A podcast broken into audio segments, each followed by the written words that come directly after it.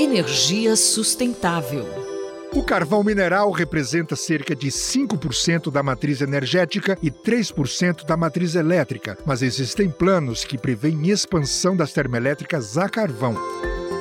Eu sou Ferraz Júnior e vou conversar com o professor Fernando de Lima Canepoli, da Faculdade de Zootecnia e Engenharia de Alimentos da USP, sobre geração de energia com combustíveis fósseis como uma forma de diversificar a matriz energética.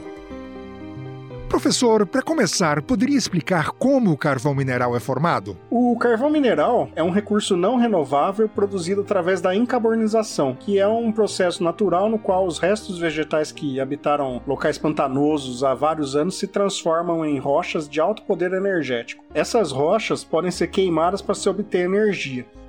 O processo de obtenção de energia nas termoelétricas se inicia quando é gerado o calor através da queima do carvão, que aquece a água contida numa caldeira até vaporizá-la. O vapor produzido movimenta as turbinas e então são acionados os geradores, que realizam a conversão para a energia elétrica. Sempre pensamos nas desvantagens do uso de combustíveis fósseis. Nesse caso, há alguma vantagem na utilização do carvão mineral? Embora a tendência mundial revele a diminuição do uso de combustíveis fósseis, principalmente com o aumento da tendência da descarbonização ao longo dos anos e o crescimento das energias renováveis, os combustíveis fósseis, tais como o carvão, ainda são muito usados, sobretudo mundialmente, e apresentam vantagens e desvantagens como qualquer forma de energia. Um dos benefícios do uso do carvão mineral é seu bom custo em relação às demais fontes. Isso está relacionado também à sua eficiência, já que produz mais calor do que as demais e permite produzir mais energia com menos material. Outra vantagem é que, apesar de ser um recurso não renovável, pode ser encontrado em grandes quantidades em diversos lugares do mundo. O funcionamento das termoelétricas a carvão mineral também é benéfico no que diz respeito à sazonalidade. Ao contrário de energias renováveis tais como eólica, solar e hidráulica, com ela é possível gerar energia em qualquer época, hora ou clima, bastando apenas ter o recurso para queima.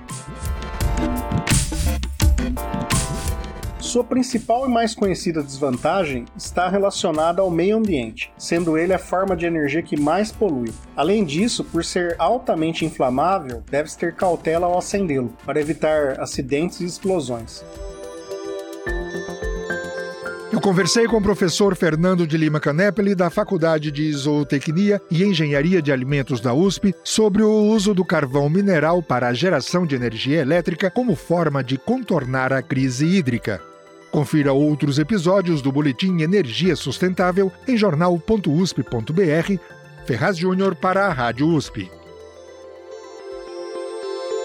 Energia sustentável.